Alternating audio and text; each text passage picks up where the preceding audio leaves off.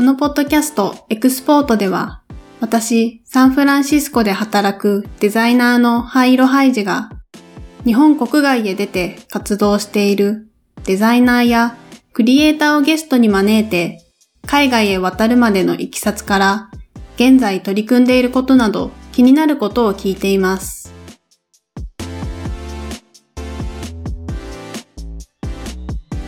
今回のゲストは、サンフランシスコでアニメーターをやっているみゆき・リチャードソンさんです。よろしくお願いします。どうもよろしくお願いします。軽く自己紹介してもらってもいいですか？はい、そうですね。今ご紹介いただいた、リチャードソンみゆきなんですけれども、ポッドキャストをやってまして、それはまるちゃんという名前でやっています。仕事は 3D アニメーターをゲーム会社でしていまして、今サンフランシスコとご紹介いただいたんですけれども、もともとは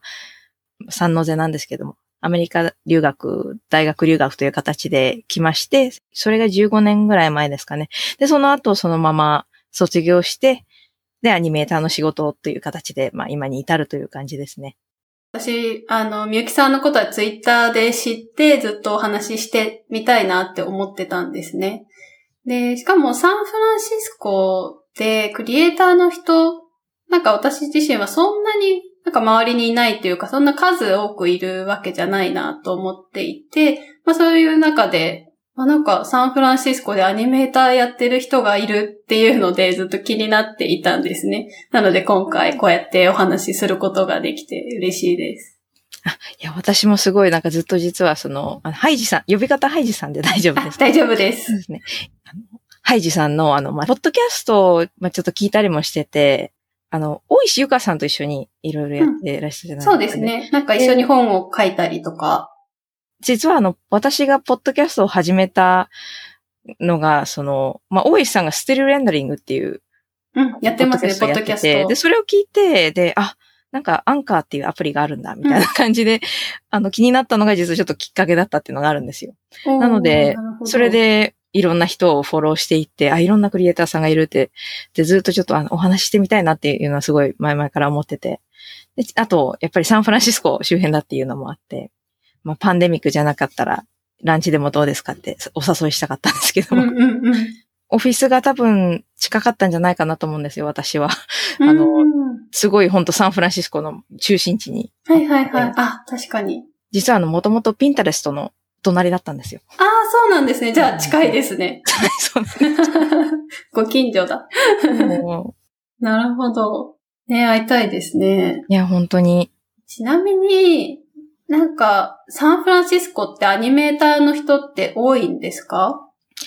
そうですね。なんか、やっぱりいくつか前のエピソードでゲーム開発の方を、あ、そうですね。伊田天さんを。で、私、伊田天さんの子は、面識があるんですけども。ああ、そうなんですね。結構ゲーム業界の方とかはすごい多いっていう印象がありますね。モバイルゲームの会社とかがすごいやっぱり多いんですよね、この辺。だからモバイルゲームの会社とかがいっぱいあったり、まあアニメーション系の、まあ学校もいくつかあるんですよね、アニメーション系の学校も。なので、まあこの辺で就職するっていう形の方も結構多くて、そうですね。なんか結構、まあ、私が多分アニメーション業界にいるからなのかもしれないんですけど、やっぱり結構周りにはそこそこ多い気がしますね。なるほど。なんかね、なんかデザイナーより、まあ日本人に限定した時かもしれないですけど、なんかデザイナーよりはアニメーターさんの方が多いのかな？なんかいるような気がしたんで、ちょっと聞いてみたかったんですよね。本当ですか？そんなにいるイメージありますか？でもデザイナーさんの方がいるような気が私は実はしてます。じゃあお互いにそう思っているっていう。かもしれないですね。それで今はゲーム会社でアニメーションもして作ってるんですよね。そうですね。だからまあ伊田天さんの回はすごい興味深く聞かせていただきました。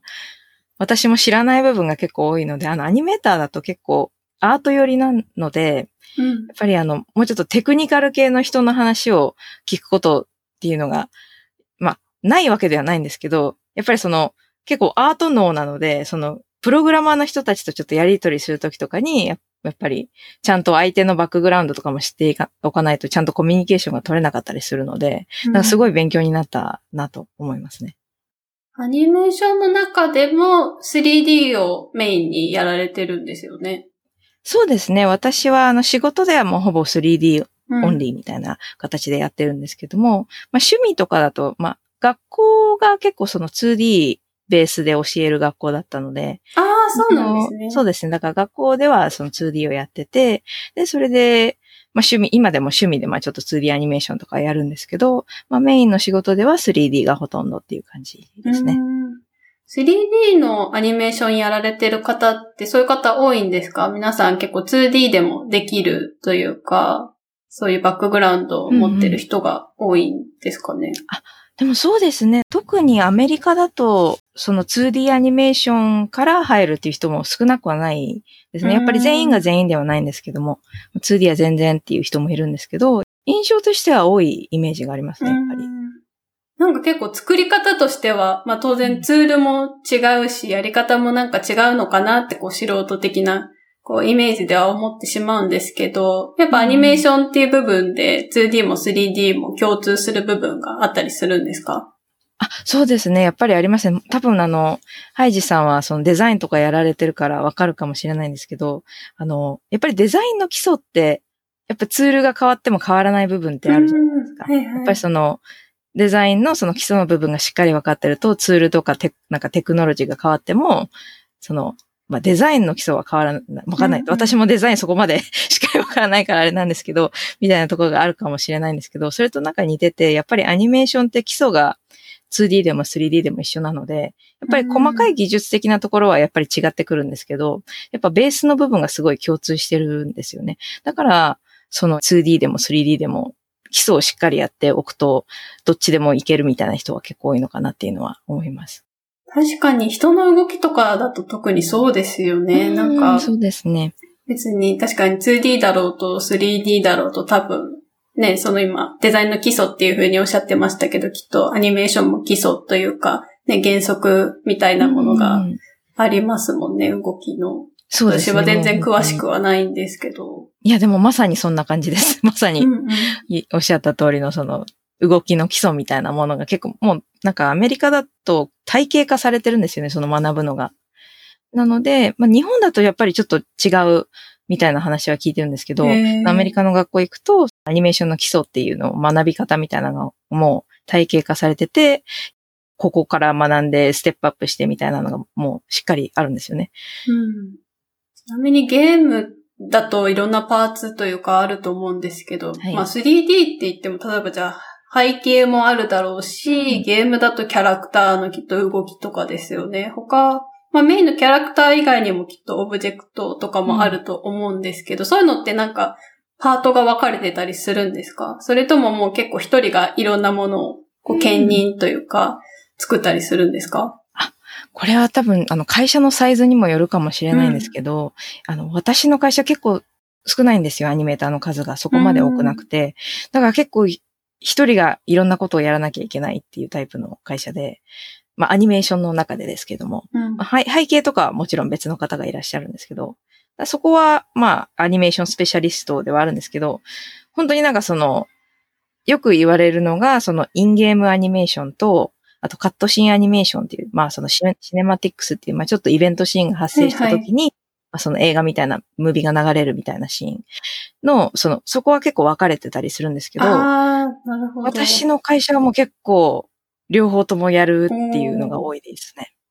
あれですよね、きっと、キャラクター、まあ、要は人が、プレイヤーが動かせる、ものと、あとは、シネマティックっておっしゃってたのは、本当にゲームの途中に挟まるイベント映像で、そこはもう、プレイヤーが操作できる領域じゃなく映像として、流れている部分っていうことであってます。そうですね、まさにそうですね。だから私、やっぱりアメリカのアニメーションの学校って、結構映画に向けたトレーニングみたいなのをするんですよね。映画用のアニメーターになるためのトレーニングみたいな。結構やっぱりディズニーアニメーションを元にしてるので、アニメーションの教科書みたいなのが。なので、やっぱり映画系のアニメーションに行くための勉強みたいな感じなので、やっぱり結構インゲームのキャラクターの動きをプレイヤーがいて、みたいなのはあんまり学校で、まあ、最近はちょっと増えてきてるんですけど、私の行ってた学校ではあまりやらなかったんですね。だからすごいその映画的な方のアニメーションを、まあ強かったんですけど、私は。逆にその、だからゲームアニメーションって結構そのすごい同じアニメーションでもものすごく違うので、その辺がすごい面白いなと最近思ってて、だからやっぱりその、伊田天さんの話とかも聞いてて、すごい、なんかもうちょっと深くゲーム作りっていうのを勉強したいなっていうふうに思いました。映画のアニメーションとゲームのアニメーションって一番どこが違うと思いますか？そうですね。やっぱりそのプレイヤーがいるっていうところがすごい違う部分かなっていうのを思います。なんかそのプレイヤーがその触ってみた感触が一番大事なので、映画だと、まあ、カットシーンと、さっき言ったムービーシーンでも同じなんですけど、そのプレイヤーのインプットがない場合はもう本当に画面にあるものが全てで、それさえ見栄えが良ければ大丈夫なんですけど、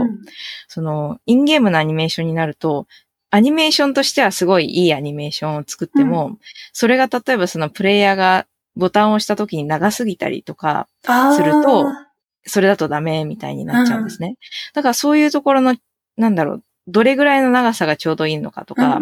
どこを切ったらいいのかみたいな、そういう知識みたいなのが最初なかったので、だからすごいそれを学んでいくのがやっぱり面白かったですね。面白いですね。そっか、ユーザーがタップして、クリックして、その時に一番気持ちのいい、こう、インタラクションというか。そうです。なんかちょっと似てますかね。なんか UI とかやるのと。面白い。しかもきっと何ですかね、ループする必要があるのかしら、それって。そうですね。なんか物によってはループしなきゃ、やっぱり結構ほら、ゲームっていうと、プレイヤーが立って、なんか、息してるだけのアニメーションとか、あ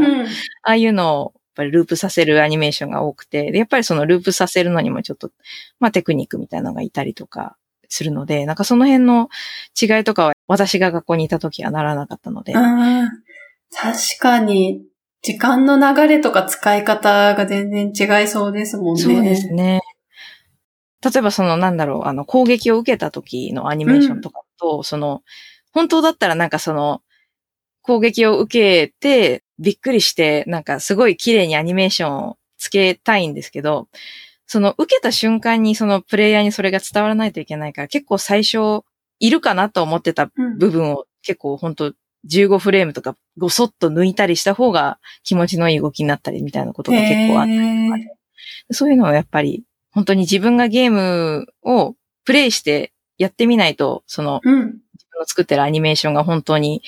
ちゃんと機能してるのかどうかわからないみたいなのがあって、その辺がすごい面白いなって思ってますね、最近は。そういうのって結構アニメーターさん自身もテストプレイをして、なんか確かめたりするんですか？なんかどうやって修正をしていくのかなっていう、最適に持っていくために。もう本当にテストプレイを何回も何回もするっていう感じですね。例えば一番最初に作ったばっかりだと、それがゲーム内に実装されてないので、まあ、簡単なものだったら自分でできるんですけど、ちょっと難しいのになると、やっぱプログラマーの人と話し合いながら、どういう実装の仕方をしていくかみたいなところから話し合わなきゃいけなかったりして、で、それで実装されればもう、あとはテストしてみて、ちょっとこれだとダメだな、なんかちょっと思ってたのと違う、ちょっと思ってたの違うな、みたいになったら、もうテストを何回も何回もしながら、これぐらいのタイミングだったら、大丈夫かもっていうところまで持ってって、みたいな形で繰り返していくっていう感じですかね。全然ゲームの作り方も私はよく理解してないですし、アニメーションもわからない、3D もわからないっていうところなんで、今、なんか全部が新鮮で面白いです。そうですか。でもなんかすごいやっぱり、この間、ハイジさんのポッドキャストとかいろいろ聞いてると、すごい共通点はあるなっていうのを前からすごい感じてます。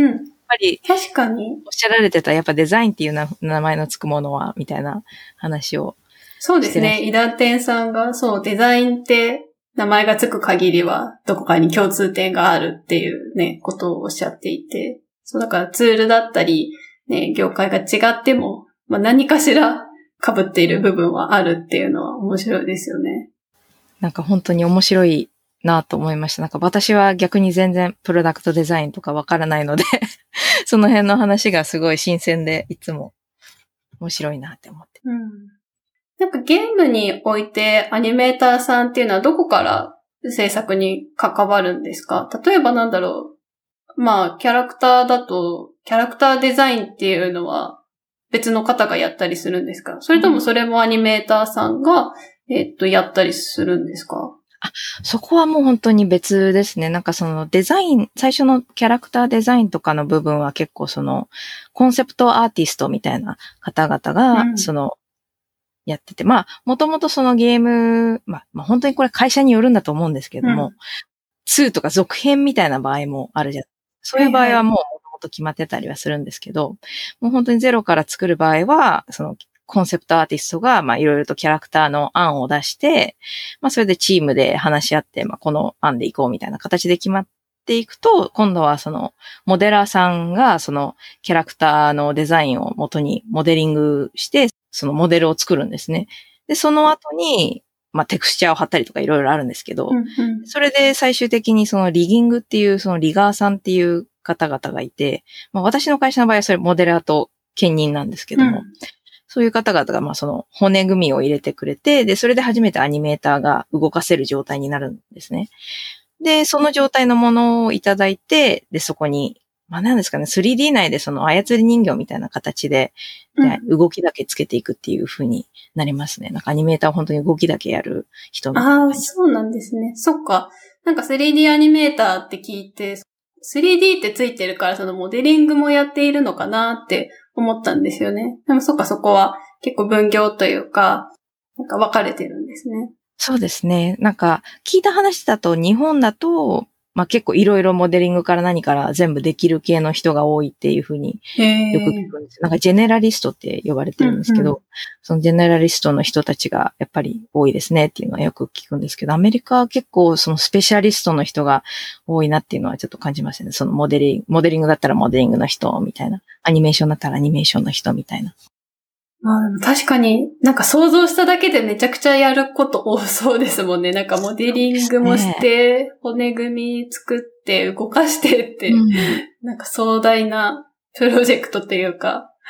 いや本当にそうですよね。なんかそのやることが多すぎるんだと思う。特になんか最近の 3D 系のゲームだと、ハイエンドすぎて本当にやることが多すぎるなんだと思うんです。なんかやっぱり膨大ですよね。なんか一人じゃできない。まあ一人でやっちゃう人もいるんですけど、やっぱそのスケールが大きくなっていくとやっぱりすごい人数が必要になってきちゃうなっていうのは思いますね。ちなみに今の会社でなんか一番印象に残っているゲームとかありますか？作っていて。そうですね。今の会社で一番印象に残っているゲーム。個人的にはなんか一番最初に関わったゲームがその今の会社で、ブロークンエイジっていうゲームなんですけど、すごい面白いなと思ったのが、その、結構そのユニークな会社なんですよ、私のいる会社が。ダブルファインプロダクションズっていうところですか？そう。で、そのブロークンエイジっていうプロジェクトは、そのキックスターターでお金を集めたんですね。クラウドファンド。で、確かその、まあ、ちょっと合ってるか、多分合ってると思うんですけど、それまではあんまりそのゲーム開発の資金をクラウドファンディングで集めるっていうのがあんまりなかったらしくて、でそれでいくらだったかな、なんか3ミリオン集めて、まあ今だともっと大きい額を集めたプロジェクトとかも出てきてるんですけど、そのキックスターターとかクラウドファンディングでゲーム開発資金を集めようってやる、なんかちょっと火付け役みたいになったらしくて、でそのプロジェクト自体が面白くて。で、その始まり方も印象深かったんですけど、その実際そのアニメーションをやる上でも、その 3D のゲームなんですけど、見た目がほぼ 2D みたいな感じなんですね。で、その3D の中でも、まあなんか本当に全部フラットで、なんか 2.5D みたいな感じ、すごい面白いスタイルだったので、なんかその辺がすごいアニメーション的にも面白い作品だったので印象に残ってますね。なんか結構そのモデリングとかその 3D のスタイルによって動きも結構変わったりするんですか？そうですね、そうですね。その辺はすごい本当に作品ごとに動きをどんどん変えなきゃいけなくて、やっぱりそのアニメーターごとに得意な動きっていうのがあるんですよね。結構そのリアル系のリアリスティックな動きが得意な人とか、もっとその本当にカートゥーンみたいな、なんかすごい動く、すごい動き方をする。デフォルメされた動きっていうか、本当に 2D のアニメーション的な動きとかってことですね。そうですね。ああいう動きが得意な人とか、なんか本当にいろんなタイプの人がいるんですけど、やっぱりそのプロジェクトによっては、そのすごいスタイルを変えなきゃいけなかったりするのが、やっぱりそれは面白いですね。例えば、あとなんだろう、モーションキャプチャーとか使うやつとかだと、私は実はモーションキャプチャーやったことないんですけど、結構そのモーションキャプチャーを使ってると、なんかその、実際の動きをキャプチャーしてるんだから楽だろうみたいな感じで言われたりするんですけど、結構それをちゃんとゲーム内で使えるようにアニメーターがすごいやっぱり手を加えなきゃいけないんですよ。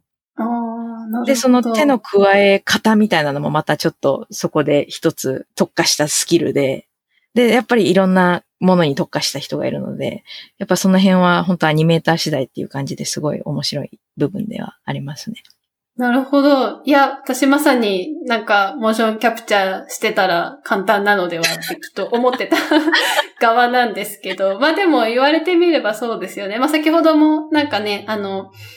ゲームのキャラクターだとその劇場のアニメとは違って調整しなきゃいけないっていうお話があったので、ね、多分動きをどんだけキャプチャーしててもね、そのゲーム用に向けた気持ちのいい調整って必要ですもんね。そうですね。そうですね。しかもなんかそれを、そうか、アニメーターと呼ばれる人が、その調整をしているんだっていうのが、面白いというか、全然知らない世界なので、だからどういう人がどういうことをしてるかも全然分かってなかったんですけど、基本だから動きに関する調整だったり、そこはもうアニメーターさんが担当するところっていう感じなんですかね。そうですね。なんか基本的にはそんな感じです。うん、一番最近やったやつだとドアとか。ドアそっか、人物以外もあるんですね。そう。だからなんか昔はそんなゲームやっててドアが開いたり閉じたりするのに感動しなかったんですけど、うん、最近はゲームやっててドアが開いたり閉じたりするだけでもなんか、わーすごいとか思っちゃう。ほんと小さな。それどんな違いがあるんですか？でもゆっくり開くとか、なんか開き終わった後戻ってくるかとか、なんかそういうところなのかしら。そうですね。なんか本当にただ開いて閉じればいい時もあるんですけど、なんかちょっと開き方が複雑だったりとかしたりとか、あと結構そのスタイルが、今やってるやつとかだと結構スタイルがなんかその、ちょっと落書きみたいなスタイルを 3D に起こすみたいなことをしてて、だからすごい、なんか変な歪んだ形をしてるそういうオブジェクトが多いんですよね。でそれに合わせてドアを作ってるから、その普通に開いたらなんか合わなくて、おかしい、うん、口からやって、で微妙にこうなんか小さくしたりとかして綺麗に見えるようにして、多分ゲーム内に入ったら普通にさっと開いてさっと閉じてるだけなんだろうなとか思ったり。でも違和感なく、そのプレイヤーの人が違和感なくそのドアとか注目せずに過ごせているのは、逆にその裏にはすごい膨大な調整がきっとあるっていうことなんですよね。そうですね。その違和感ないっていうこと自体がすごいというか。でもそれはちょっと最近いろんなことに思ってて、なんか、うん、違和感がないってすごいことだよなっていうのはすごい。なんか例えばその、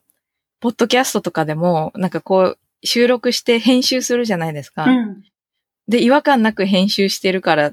普通に聞けるであって、うんうん、で、なんか世の中の違和感ないものって結構すごい手が込んでるんじゃないかな。そうですね。現実の方が歪んでるっていうか、そんなスムーズにいくことないですもんね。ねえ、本当に。いつもなんか適当になんか見てるものとかには、意外とその道の職人さんの手がこもってるのかな、みたいなのが結構。ああ、それ面白いですね。うんうんうん。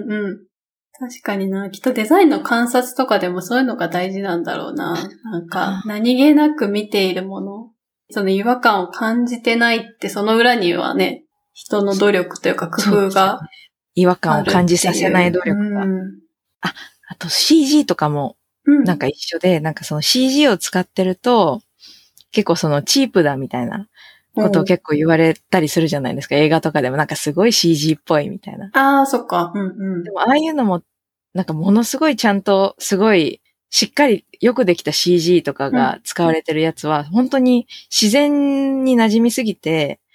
本当にライブアクションに見えちゃって誰も気づかないみたいな。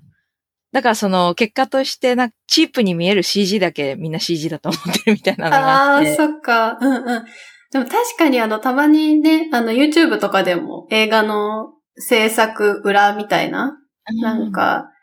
流れてますけど、ここも CG なんだって確かに驚く時ありますもんね。なんかすごい普通のカフェで二人がなんかおしゃべりしてるところが全部実はグリーンスクリーンだったみたいな。ね、そうそうそう。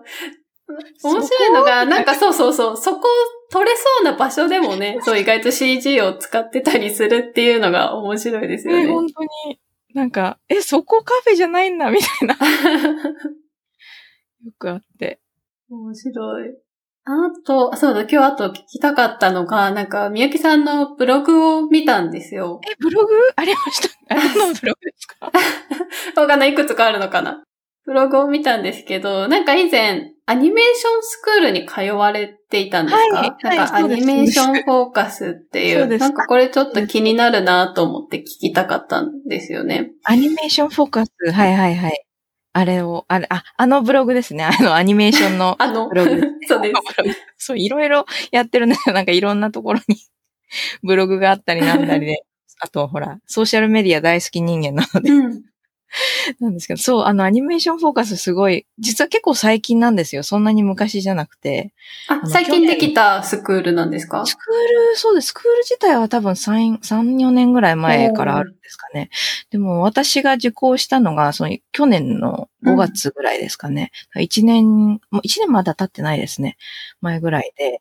結構そのアニメーターの人ってその仕事しててもそういうクラスとか取ったりするんですよね。ああいう授業とかして。で、そのアニメーションフォーカスは、その設立者の人がそのピクサーの方で、うん、で、結構そのいろんなアニメーションスクールっていうのはあるんですけど、このアニメーションフォーカスいいなと思ったのが、1対1なんですね、先生と。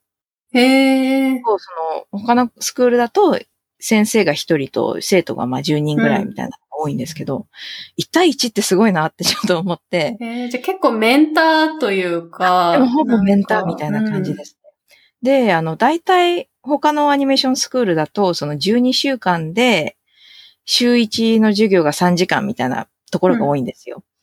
だけど、このアニメーションフォーカスは、まあ、週に1回1時間を4回だけだから1ヶ月で終わっちゃうんですけど。短期講座みたいな感じなんですね。サクッとできて、で、本当になんかオーダーメイドのクラスで、最初に面談をして、あなたはじゃあどういうことがやりたいですかみたいな形で面談をしてくれて、で、自分のデモリールってまあ、アニメーターのポートフォリオみたいな感じのやつなんですけど、それを見ながら、あなたのスキルは、的にはこういうのがいいんじゃないかしらみたいなことを言ってくれたりして、で、それで、まあ、その1回目のまあ、面接はその4回に含まれないんですけど、それで、まあ、方向性を決めて、じゃあこういうのをやりましょうっていうふうに、その課題を決めて4週間で、その課題に取り組むみたいなスタイルのスクールで、とっても良かったです。すごく。どういった人がそのスクールにはいてるんですか？多分そうですね。多分本当に 3D アニメーターの方がほとんどというかもうほぼじゃないかなと思います。じゃあなんかもうすでに経験があったり仕事をしている人がこうブラッシュアップというか何か具体的に改善したいこととかがあってこう駆け込むみたいな感じなんですかね。そうですね。そうですね。まさにそんな感じです。確かまあ、スクールによってはその初歩から教えてくれるところもあるんですけど、このアニメーションフォーカスは確か、その、インターメディエイトから、もうちょっと上の人、みたいな感じで書かれていたので、で、最初、応募するときに自分の作品を送って、取れるレベルかどうかっていうのを判断してもらって、OK だったら、まあ、その、受けられるみたいな感じ。あ、なるほど。じゃあ本当にもうすでに基礎ができていて、自分の作品もあるような人が応募してきているんですね。そうですね。ただやっぱりその、まあ、1対1っていう環境で、やっぱり最大限にそのクラスの恩赦を得るには、やっぱりそのスタイルがいいのかなっていうのは思いました。なんかやっぱりその基礎とかだと結構学べるところがすごいいっぱいあるんですよね。今、本当にオンラインスクールが溢れてて、すごい量あるんですよ。アニメーションのオンラインスクールって。なので本当にいくらでもあるので、でもそこよりちょっと上になってくると、なんかその自分で作ったものを本当に細かく見てもらって、フィードバックもらってみたいなのが必要になってくるので、だからそういう意味ですごいいいクラスでしたね。あとやっぱりその短かったのが4回で1時間っていうのが、やっぱり最近子育てしてると時間がなくて。うん、確かに、しかもね、働いていて、子育てしてってなったら、本当に時間取るの難しいですよね。だからサクッと終わるのがすごいありがたいなと思いました、ね。うんうん。確かにね、3時間って長いですよね。週末使ったとしても。うん。3時間はちょっと無理だけど、1時間なら大丈夫みたいなのがあって。でも本当ジャストフィットみたいな感じのクラスがたまたま見つかってすごい良かったです。また撮ってもいいかなってちょっと思ってるんじゃないですか。確かにね、そんな短期だったら、なんかつまずいたタイミングとか何かアニメーションの中でも新しいことをしたいっていうタイミングでね、受けたら良さそうですよね。自分に合ったタイミングで自分に合ったのを見てもらえるっていうの。やっぱりあと、ピクサーのアニメーターさんなので、うんうん、技術的にもすごい。ああ。上なので、すごい良かったですね。あと、自分が撮った時のその先生は、特にピクサーでスーパーバイザーとかをやってる方だったので、やっぱり教え方がうまかったですね。なんかいつもスーパーバイジングしてるなっていうのがすごいわかる感じの教え方で良かったですね。具体的なアドバイスとしてはどういったものがなんかフィードバックとしては来るんですか？そうですね。本当になんか細かいなんかアニメーションのフィードバックが来るんですよ。例えば結構演技の、なんか私は演技のなんかアニメーションをちょっと強くやりたくて、うん、で、その演技のやつをやったんですけど、まあ、結構なんかここで彼女の目線がこっちに向いてるけど、あともうちょっと右になんか本当に数ピクセル動かした方がみたいなのとか、うん、あとは、なんですかね、ここの瞬きがちょっと早すぎるから、うん、ちょっとここを遅くしましょうみたいな、うん、そういうなんか本当演技指導みたいですね。そうですね。演技指導みたいな感じで、彼女のここのなんか携帯電話の持ち方はなんか緊張してる感じがしないからもうちょっとリラックスさせればとか、本当になんかそういう感じの細かいことをなんか1時間かけて、しかもクリティックしてくれてるショットは10秒ぐらいなんですよ。うん。だけどそれを1時間使ってああだこうだみたいなのを4週間かけてやっていくみたいな。すごい濃厚ですね。十数秒の動画に対してね、1時間分いろいろこうフィードバックをもらえるって、すごいな。本当にね、濃厚でした。結構やっぱり3時間のクラスとかでも、なんか10人とか人がいると、やっぱり自分に1時間は来ないわけじゃないですか。うん、確かに。フィードバックをくれるクラスでも、結構、まあ、よくて10分とか15分とかなので、この1時間自分のを丸々先生独り占めみたいなのがすごい良かったですね。うんうんうん。ちなみにそれって毎回なんか課題みたいなものが出るんですか？そうですね。まあ、4週間だと、まあ仕事もあるので、やっぱできることが限られてくるので、うん、やっぱり10秒ぐらいの1本作るのがやっとぐらいなんですよ。うんうん、なので、まあ毎回課題があるっていうよりも、最初に決めた課題を、まあ一周目は、何ですかね、ラフみたいな感じの提出して、うんうんうん、で、そこで、まあ方向性とか修正して、で次の週にもうちょっとポリッシュされたものを出して、3週目でもうちょっとポリッシュされたものを出して、で、4週目で完成みたいな感じで進んでいきましたね。ああ、素敵ですね。いや、でも本当に楽しかったです。そのクラスは。うん、ブログも更新しないといけないんですけどね。まだクラスのレポートを書くとか言って書いてないんですよ、全部。あ、そうなんですね。前回、5月くらいに受けた、もうブログがほったらかしになっちゃってて、いろいろ面白いものが出てくるから。あと、みゆきさん自身もなんか教えたりしているんですか？あ、はい、日本の方に向けてなんですかね。そうですね。もともと似た感じのアニメーションのオンラインスクール。まあ、これはグループのクラスのやつなんですけども。うん、日本の方向けのが、何年前かな ?5 年ぐらい前にできて。うん、でそこで、まあ、そのスクールを作った人たちともともとちょっと知り合いで、うんうん、それで教えてみませんかっていうふうに言われて、それで教え始めたんですけど、もともとアニメーションのクラスも教えてたんですけど、ちょっと最近ちょっと時間がなくなってきちゃって、たまにアニメーション業界での就活サポートみたいなクラスを1年に1回やるかやらないかみたいなふうになっちゃってるんですよね。本当はもうちょっといろいろと教えるのもやりたいんですけど。うん、就活のサポートっていうのはどういったことを教えるんですか？ですね。まあ、通称英語クラスって呼ばれてるんですけど。なるほど。あ、じゃあアメリカに限らずか。英語圏でアニメーターとして活躍したい人に向けたレクチャーなんですね。もともとアニメーター向けだったんですけど、最近はもうちょっとなんか CG 業界の人向けみたいになってて。あ、ちょっと広がったんですね。そうですね。なんかアニメーターだとニッチすぎませんかってで CG 業界になったんですけど。うんうん。まあ、ちょっとデザイナーの、あれに似てるんですね。英語帳の、あれにちょっと似てて、デザイナー向けで英語っていう風にフォーカスしてるじゃないですか。うん、あれと似てて、アニメーター向けの英語みたいな感じなんですよ。だから本当に、面白そう。プロダクション内でどういう感じで英語が使われるのかとか、アニメーションのフィードバックを、例えばプロダクションでスーパーバイザーから受けるときの、よく出てくるフレーズだとか、そういうのを中心に英語の部分をやって、で、それプラス、レジュメの作り方とか、うんうん英語の面接の仕方みたいなのをちょっとやったりとかして、で、最終的に最後の週に、まあ私が面接官のふりをして、1対1で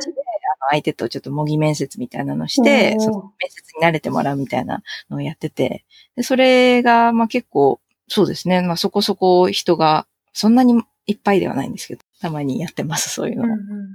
いや、そうですね。アニメーションとかもきっとね、独特ですよね。例えば動きを説明するとかで、きっとね、独自の言葉もあるだろうし、まあ、単語が難しくないとしてもね、多分きっと特殊な表現というか、なかなか出て来ないフレーズかもしれないですよね。本当にね、そうだと思います。なんか教科書とか見てもないんじゃないかと思います。やっぱり業界用語になってきちゃうので、ほぼ、なんか。だからで、逆に日本の業界用語してても、じゃあこれどう言おうみたいなのとかがあったりして、うんうん、取ってくださる方の中にはもうすでに働いてる方とかもいらっしゃって、うん、で、それで、ちょっとプロダクション内で英語が全然伝わらないことが多かったり、みたいな方もいたりして、だから結構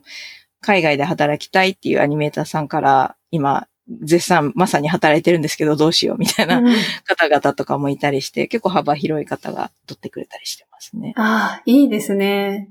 気になる。いやでもこっちも学ぶことが多いです。なんか教えるってすごい学ぶことが多いなっていうふうにちょっと最近思う。なんか相手に伝えなきゃいけないので、なんかすごい頑張って整理して話そうとするじゃないですか。うん、で、それで頭の中で整理しようとすると、やっぱ自分の知ってることを結構言語化したりとか、ちゃんとスライドにしてまとめたりとかしなきゃいけなくて、作ってるうちに、あ、確かにそうだったみたいになって自分でも学びになるっていうのがすごい思いましたね。そうですよね。多分自分が普段していることとかって改めて言語化しようとしないと、なんかうまくまとまらなかったり、多分あとはまとめようとしないと、まあ、忘れてることだったりとか。本当にそうですね。なんか相手に言って、あら、これ自分最近やってなかったかもとか、思ったりとかするので、なんかすごいいい気づきがいっぱいあるので、うんうん、その辺も楽しんでますね。教えるという部分では。うんうんうん、ああ、いいですね。確かにな。私もなんか全然人に教えたりとか、なんか、まあ、レビューしたりとかも普段、うんどんどんやっていないので、全然できる気がしないですもん。なんかもう別の能力というか、なんか新たに教えるっていうことを鍛えないといけないんだろうなっていうのは思いますね。やっぱりなんかそうですよ。なんかアニメーションの業界でも、すごい上手い人だからといって、すごい素晴らしい先生かというと結構そうでもなかったりするんですよね。なんかだからやっぱ教えるってすごいスキルだなって、ちょっと自分で教え始めてすごい難しいっていつも思いますね。結構アニメーターさんとか、まああとは CG かをやってる人って、海外行きたいみたいな人って多いんですか？あ、多いですね。やっぱりCG だと特に、まあ今だと結構いろんなところでできるように、特にコロナになってから余計なんですけど、なってきたんですけど、もともとやっぱり CG っていうとなんかハリウッドが本場みたいな。確かに。だからやっぱりただ海外に出たいっていうよりもハリウッドを目指したいっていう人がすごい多かったなっていうのはすごい思います。じゃあまあ本場みたいな感じなんですね。そうですね。ハリウッド行ってこそ本場みたいなのがやっぱり特に10年ぐらい前とかだと強くて、で、私もまあ結構ピクサーとかディズニーに憧れて留学した口なので、うん、ちょっとった感じでアメリカに来たんですけど、それで、まあ最近だと結構カナダに行ってる人も多いかなっていうのは、それは結構プロダクションが多いんですか？そうですね。特になんかバンクーバーとかモントリオールあたりにすごいプロダクションがあったりして、うん、だからそこに行ってる日本人の方も多くて、あとカナダやっぱりワーホリが使えるので、うんうん、ワーホリが使える年齢の、もうすでに日本で CG 業界の経験のある人とかもポッて行っちゃって、そこで就活してさっとプロダクションに入っちゃう人とかも結構いて、だからすごいなっていうふうに思います。うんうん、なんか今、もともと、ピクサーとディズニーでしたっけ？に、興味があって留学したっていうことだったんですけど、なんかいつぐらいからアニメーションっていうのに興味を持ち始めたんですか？そうですね。なんかまあ映画自体は本当に子供の頃から好きだったんですけど、まあみんな結構好きじゃないですか。なんか、ディズニーの映画とか、ああいうの。で、それでまあもともと好きだったんですけど、まあ、高校生になって3DCG とちょっと出会ったんですけど、うん、で、その時にピクサーの映画とかディズニーの映画とか好きだったので、まあ、当時ディズニーは 3D 作ってなかったんですけど、ピクサーが 3D 作ってて、でそれでなんかやりたいなっていうのが、そこでカチャッとハマって、で、高校生の時に今ちょっとアメリカに留学したいみたいなことを言い出して、で、それで、まあ、高校卒業後にアメリカに留学っていう形だったんですね。なので、だからそうですね、高校生の時ですかね、アニメーションに興味を持ったのは。うん、しかも今の話だと、まあアニメーション、それこそ 2D も 3D もとかいろいろあると思うんですけど、まあ、その中でももともと結構 3D のアニメーションに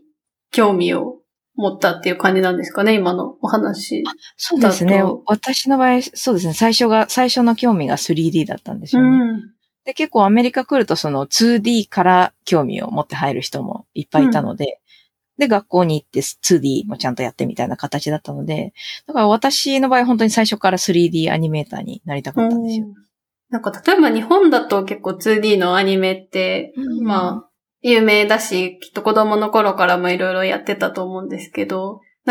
それとの違いっていうか、何が一番 3D が魅力だなって思いました。なんでですかね、なんか、そうですね。やっぱり映画かもしれないです。なんかやっぱピクサーの映画、トイストーリーとか、すごい、うんうん、あの辺からすごいもう本当に好きだったので、で、ああいうの作れるのすごいなっていうふうに思ったのと、高校生の時に、今仕事で使ってるマヤっていう 3D ソフトがあるんですけど、うん、それを、まあ、高校の先生が入れてくれたんですね、学校のパソコンに。すごいですね。本当に結構当時だとすごいことで、結構今、業界の人とかに言っても、高校で、当時高校でみたいな、今だったらまああるかもしれないですけど、うん、なんか2004年とか3年ぐらいだったので結構珍しくて、でもそれでなんか自分で3D のソフトでもう本当いろいろ作れて遊べるのがすごい面白くて、で、それでそっちの方面に行きたいなっていうふうに思ったのが、やっぱりきっかけですかね。なんか触ってみて面白かったっていうの。うん、あとなんかもともとパソコンで何かをやるのが好きだったんですよね。あ、そうなんですね。フォトショップとかイラストレーターとか、うん、アドビのソフトも実は結構小さい頃から触ってて、うんうん、お母さんがなんかチラシとか、ああいうのを作る会社に勤めてたんですよね。ああ、なるほど。説明書とか、なんかうんうん、電子機器についてくる説明書とかを作る会社に勤めてて、もともと。で、その説明書の、なんか写真をトレスしてイラストにするのとかをイラストレーターで作ってたりとか、フォトショップの、これで10分でわかるフォトショップみたいな、なんかいろいろ本があるじゃないですか。ああいうのが結構家にあったりして、で読んだりして。そうなんですね。それで、フォトショップとかイラストレーターとか、パソコン上でアートをやるっていうのがすごい好きになって、うんうん、だからそこからかもしれないですね。もしかしたらCG やりたいと思ったのが。そっか、でもともと、まあ、パソコンの中でのグラフィック表現に興味というか親しんでいたところに、まあ、3D のアニメーションの映画もやってきて、これだというか、まあいろいろ繋がったっていうね、感じなのかな。そうですね、多分そうですね。そこから、選んだのが、サンノゼにある大学でしたっけ？あ、そうなんですよ。もともとディアンザカレッジっていう、クパチーノってわかりますか？あ、はい。うん。アップルのあるとこですね、うんうん。クパチーノにあるディアンザカレッジっていうコミュニティカレッジに行ったんですね。で、それで、その後、サンノゼの州立大学に編入したんですよね。で、もともとそのディアンザカレッジに行ったのも、すっごいアニメーションのクラスがいっぱいあったからっていう理由。そうなんですね。あ、コミュニティカレッジにもそういうクラスがあるんですね。コミュニティカレッジなのに、結構その、アニメーションのクラスが強いっていう風に聞いてて、うん、じゃあそこ行こうって言って行って、で、もともとサンフランシスコステートに行こうと思ってたんですね。でもなんかそのサンフランシスコステートのアニメーション学部、見学に行ったんだけど、なんかちょっと、フィーリングがマッチしなかったみたいな。それはどの辺がなんですか？なんか見学に行って、そのアニメーションデパートメント行って見学したんだけど、なんか先生がなんかあんまり、なんかちょっと熱気がない感じで、なんか、もにゃーっとしてて、なんか生徒もなんかちょっと、なんか合わなかったんですよね。まあでもなんかその、覇気がないというか、やる気がなさそうなとかだとね。実際はそうじゃないのかもしれないんですけど、その、ちょっと違うかもって言って思っちゃったんですよね。うん、で、それで三ノ瀬の方に行ってみたら、あ、これはいいかもっていう風に、やっぱりだからその現地に行ってみるの大事だなってちょっと思いました。もともと本当にもうサンフランシスコ州立大学行こうと思ってたんですけど。確かにそういうのね、ネットの情報じゃわかんないですもんね。そのフィーリングっていうか、先生と会うかみたいな。なんか違うって思っちゃったんですよね、あそこで。でも結果良かったですね。やっぱりサンノゼ行ってみたらすごい自分に合ってたと思ったので。やっぱ大事ですね。行ってみるの。なんか、あれですかね。まあ、CG だとやっぱりハリウッドをみんな目指すっていう風におっしゃってましたけど、やっぱアニメーションの世界でも比較的なんだろうな。そういう大学であったりスタジオっていうのはカリフォルニアに集中していたりするんですか？でもそうですね。もともとはすごいやっぱりカリフォルニアにあったんですけど、なんかやっぱりどんどんアウトソースされちゃうようになってきて、で、最近ちょっと顕著なのが、アメリカ内にアニメーションの仕事がすごい減ってきてるんですよね。で、なんか例えばネットフリックスとかも、アニメーションスタジオとか作ってるんですよ。LA とかに。ネットフリックスアニメーションって。でもあそこがやるのが、ストーリーボードって絵コンテまでだったりするんですね。じゃあ実制作はもう他の国だったり別のスタジオに。が多いんですよ。だからちょっと映画とかテレビとかのアニメーション業界だとアメリカ内は結構絵コンテまでっていうところがすごい多くなってきてるんです。で、ゲームだとまたちょっと話は違うんですけど、ゲームだと結構一つの会社で全部やるみたいなとか、まあアウトソースもするんですけどもちろん。のが多いけど、そうですね。映画系だとそういうパターンが多くなって、結構知り合いの 2D アニメーターの人とか、3D アニメーターでもカナダとか他の国とかに行く人も最近多いなっていうのは、アメリカの中から見てると思います。そうなんですね。そうなんですよ。やっぱり外注した方が安いみたいで。まあでもそれだけ需要も高まってるってことなんですかね。数が増えているのかな。やっぱりプロジェクト自体はものすごいあるみたいで、やっぱり実写と違ってアニメーションってコロナ禍の話ですけど、コロナでも、やっぱり現場に行かなくていいじゃないですか、アニメーション。確かに。全部、現場なしで作れちゃうっていうのもあるので、プロジェクトの数自体はすごいあるみたいですね。そっか、撮影がね、できないから、その間、制作、そっか、確かにそういう理由もあるんですね。あとゲームも全然、景気がいいみたいですし。そっか。なんか大学は何が一番楽しかったですか？印象深いこととかあります？大学ですか？そうですね。やっぱりなんか、アニメーションを好きな友達がすごいいっぱいできたことですかね。やっぱり学部がやっぱりアニメーションなので、みんなもうアニメーション大好きなんですよね。で、だから自分の好きなものが好きな人ばっかりに囲まれて、やっぱり大学なので、毎日夜中の何時までかわからないぐらいまで宿題をみんなでやってたりとか、結構学校のラボが24時間空いてて、で、そこにアニメーションの課題をやりに行くと誰かしらいるみたいな状況で、だからすごいそういう意味でちょっと楽しかったですね。まあ大変は大変だったんですけど。大学ってなんか共同制作みたいなものってあるんですか？そうですね。結構やる大学多いんですよ。その共同政策とか、うん、あとその短編映画作る大学も多いんですね。うんうん、ショートフィルムみたいなアニメーションの。でもそのサンノゼはそのショートフィルムを作らない大学だったんですね。もともとカリキュラム的に。結構多いのがそのティシスの代わりにアニメーションの学生はそのティシスフィルムって言ってティシスになるその映画を作ったりするんですね。卒業制作の映画みたいな。なのにそのサンノゼは卒業制作がそのデモリル作りだったんですよ。ああ、なるほど。だからその自分のその映画みたいな作品を作らないスタイルのカリキュラムで、うん、でもやっぱりそのアニメーションの学生だと他の学校のすごいその有名校とかの学生がどんどんすごいいい短編映画を出すから、うん、やりたくなっちゃうんですよね、自分たちも。なんか自分たちもそういうのを作りたいみたいになって、で、ちょうど私たちのなんか代かなんかでその夏休みにその学校を使ってショートフィルム作らせてくださいみたいなことを先生たちに言って、うん、で、作ったんですよね。その、うんうん、フ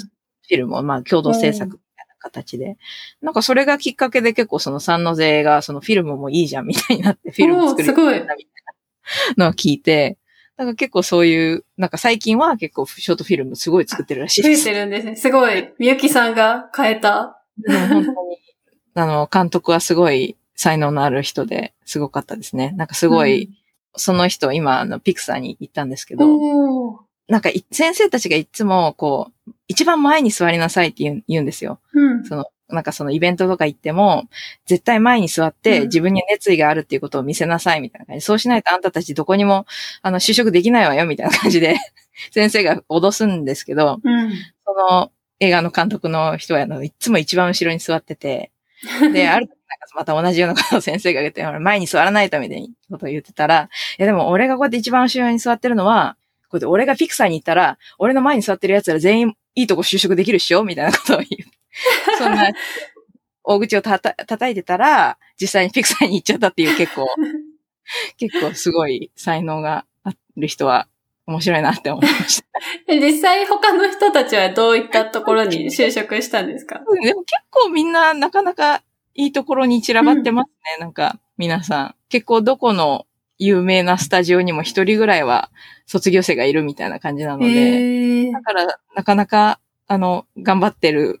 学校じゃないですかね。公立校にしては、うん、結構アートの学校ってやっぱ私立が強いんですよ。その就職っていう意味でですか？就職っていう意味でも、そのなんかカリキュラム的にも、うん、やっぱいいアートの学校ってなるとその有名私立の大学が多くて、でも中でもそのサンノゼは公立の中でもなかなかいいプログラムっていうことで、そのすごい人が来ちゃって、今その生徒受付を抑えてて大変なことになって。あ、それだけ人気なんですね。そっか、入りたい人がたくさんいるんですね。カリフォルニア州立だからカリフォルニアの人は安く行けるじゃないですか。そっか、うん。で、安く行けるけど、なかなか質のいいカリキュラムだっていう評判が広まって、で、一時期、その大学内で一番高い GPA を要求する学部になっちゃって、うん、で、その理由がその GPA なんで高くしたかっていうと、人を制限するためらしくて。ただ逆になんかその、普通 GPA がいい人たちが入ってくるといいみたいな感じなんですけど、うん、なんかその、GPA がいい子たちばっかりが入ってきちゃって、アートの大学的につまらなくなっちゃったみたいなことを、なんかちょっと聞いて、みんな勉強はできるけど、なんかその、うん、すごいいい子にインストラクション聞きすぎるみたいな、愚痴をちょっと。でもだからそれもちょっと面白い話だなってちょっと思いました。うん、じゃあ結構なんか年によって生徒にも色がというか、なんか雰囲気も違うんですかね。そうですね。多分違うんじゃないですかね。私多分今入ろうとしたら入れないんじゃないですかね。その GPA の。そうじゃなかったんですよ。その GPA のいくつじゃなきゃいけないみたいなの。うん、結構真面目な人から、すごいバリバリアーティスト気質の、なんかアートのクラスさえ取っとけばいいだろうみたいな人とか。卒業する気なんかないぜみたいな、すごいもう我が道を行くみたいな人からもなんかいろんなタイプの人がいて面白かったですね。うん、なんかさっき授業でそのね、ゲームに関するアニメーションはなかったみたいなことをおっしゃってましたけど、うん、なんかそのゲーム会社でアニメーターをやるようになったきっかけっていうのはどんなものだったんですか？私未だにまだ2社しか働いたことがないんですけど、最初の会社がまあ CM 系の会社で、で、その会社で働いてた時に、たまたまその大学の同期の子が先に今の会社で働いてて、で、アニメーターのポジションが空いてるんだけど、興味があるみたいなことを聞かれて、で、それで、前の会社もすごい好きだったんですけど、やっぱその当時ちょっとそのやってることがちょっと同じことをすごい繰り返してやってて、なんかちょっと新しいものにも興味があるなっていうふうに思ってて、で、そこにちょうどそのゲーム会社の話が来たので、アプライして、で、まあその面接をして、採用ということになったんですけど、もともとやっぱりすごいゲームも好きだったんです。ゲームをやる人で。うん、なのでゲーム会社っていうその方向性をあんまり考えてなかったんですけど、昔は。でも考えてなかったのは多分学校ですごいゲームっていう選択肢があんまり示されてなかったからだなっていうふうに思って、でも私ゲーム好きだしと思って、それで入ってみたらやっぱりすごいゲーム作りが楽しくて、どんどんちょっとのめり込んでいったという感じですね。うん、そうですよね。結構なんか就職先って大学の影響を受けますよね。まあなんか先生としてもね、自分たちの経験だったり知っているところからね、こういう進路もあるよっていうこともきっと伝えているだろうし、まあカリキュラムとしてもね、なんかカリキュラムでやってないことが世の中に仕事としてあるんだっていうのも、意外と知らなかったりすると思うので、なんか社会人になってからの方が世の中って、私の場合ですけど、なんかデザインってこんなにいろいろ仕事があるんだっていうのは、なんか世に出てからの方が知った感じはありますね。大学にいた時より。あ、でも確かにそうですよね。なんか大学で言ってるからこうみたいな風にやっぱり思いがちになっちゃって、だからなんか多分考えてなかったんだろうなっていうのは思います。だってもともとゲームも好きなのになんでそれをそこまで考えなかったんだろう。逆に不思議かなっていうふうにちょっと思います。だから本当にふっと、あ、そっかゲームいいかもみたいな感じになったんです。アニメーターさんの転職活動ってどういう感じなんですか？やっぱり基本的にはそのリールを作ってそれを見てもらっていう感じなんですか？あ、もうまさにそうですね。なんか本当にリールが命みたいな感じですね。で、本当になんかレジュメとかもリールを見てからさらっとレジュメ読むみたいな感じの方が多かったりして、レジュメよりもリールが大事ですね、やっぱり。作品が良くないと全然雇ってもらえないっていうのがやっぱりあるので、逆に作品さえ良ければ結構、他が結構あれでも全然大丈夫だったりするんですよね。教えてる、英語のクラスとかでも、やっぱり、いやでも英語が全然ダメだからみたいな人とかも結構いるんですけど、やっぱりアニメーターの仕事って、アニメーションさえできればかなりできちゃうんですよね。だからすごい本当にリールが命みたいな感じですね。就活をしてても。面接とかだとどういうことを聞かれるんですか？なんかリールに関して追加で質問が来るとかなんですか？あ、でもそれ結構、会社によるんですけど、私の会社結構すごい長いインタビューするんですよね。だからフルタイムで長期的にハイヤーしてるところとかだと、結構人間性とかを見て、チームにフィットするかみたいな部分をすごい見るんですけど、アニメーションだとコントラクトで3ヶ月とかでいろんな会社を転々みたいなことも結構あるので、そういう場合だと本当になんか面接が、今こういうプロジェクトやっていてアニメーターが必要なんだけど、あんたと興味あるみたいな感じで、はい、ありますって言ったら、本当になんか10分ぐらいで面接が終わって採用になっちゃったみたいな話も結構聞くので、本当に会社の求めてるものによるのかなっていうのは思いますね。なるほど。まあそっか、短期間だと今まさに稼働しているプロジェクトの中でもう多分きっと具体的にこういうのが得意な人とか多分決まっているから、それに合うかどうかが大事っていうことなのか。そうですね、そうですね。逆にだから長期的に会社にいるっていう人をハイヤーしようとしてるところだと結構長めの面接をやってみたいなのあります。私の時は結構すごい長くて。どれくらいかかるんですか？結構なんかほんと半日ぐらいかかって、3、4時間ぐらいあって、で、本当になんかそのアーティストの人たちと面接をして、その後にプログラマーの人たちと面接をして、うんうん、で、その後、その会社のそのマネジメントの人たちと面接して、うん、CEO とみたいな感じですごいなんかもう本当に長いやつでしたね。なるほど。さあ、そこは結構デザイナーと似ているかもしれないです。うん、私もそうですね、半日がかりくらいだったかな、うん、今の会社に入る時の面接は。そうそう、なんかね、いろんな、職種の人と、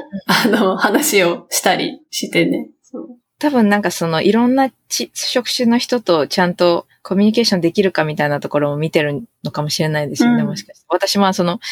後、ハイヤーする側にちょっと回ったこともあって、うん、結構その面接の時に何見てるのかみたいなのが結構面白いなっていうふうに思ったので。うんそうですよね。最初の方でね、結構そのエンジニアの人と話をしないといけないっておっしゃってましたもんね。そうすると、面接でもね、本当コミュニケーション能力とか大事ですよね、見るの。そうですね。あとやっぱりその他の業種の人にちゃんとリスペクト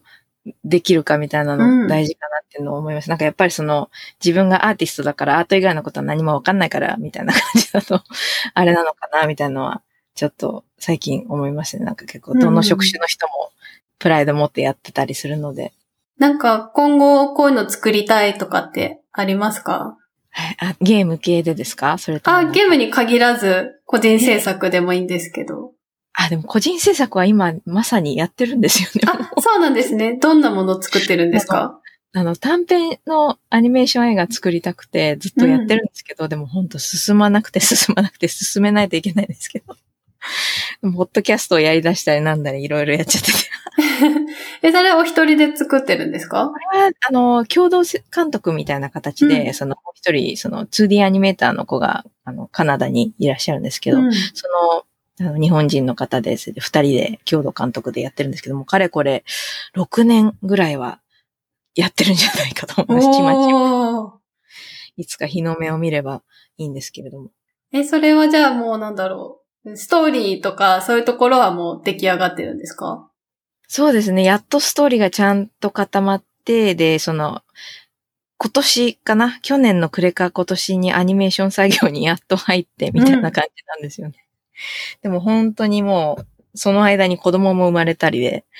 昔なんかこれは映画が出来上がる頃には二人ともすごい有名人になってるかもよとか言ったり、これもしかして、キャラクターの声を子供にやってもらうことになるかもよ、みたいなことを、ちょっとすごい冗談で言ってたんですけど、うん、冗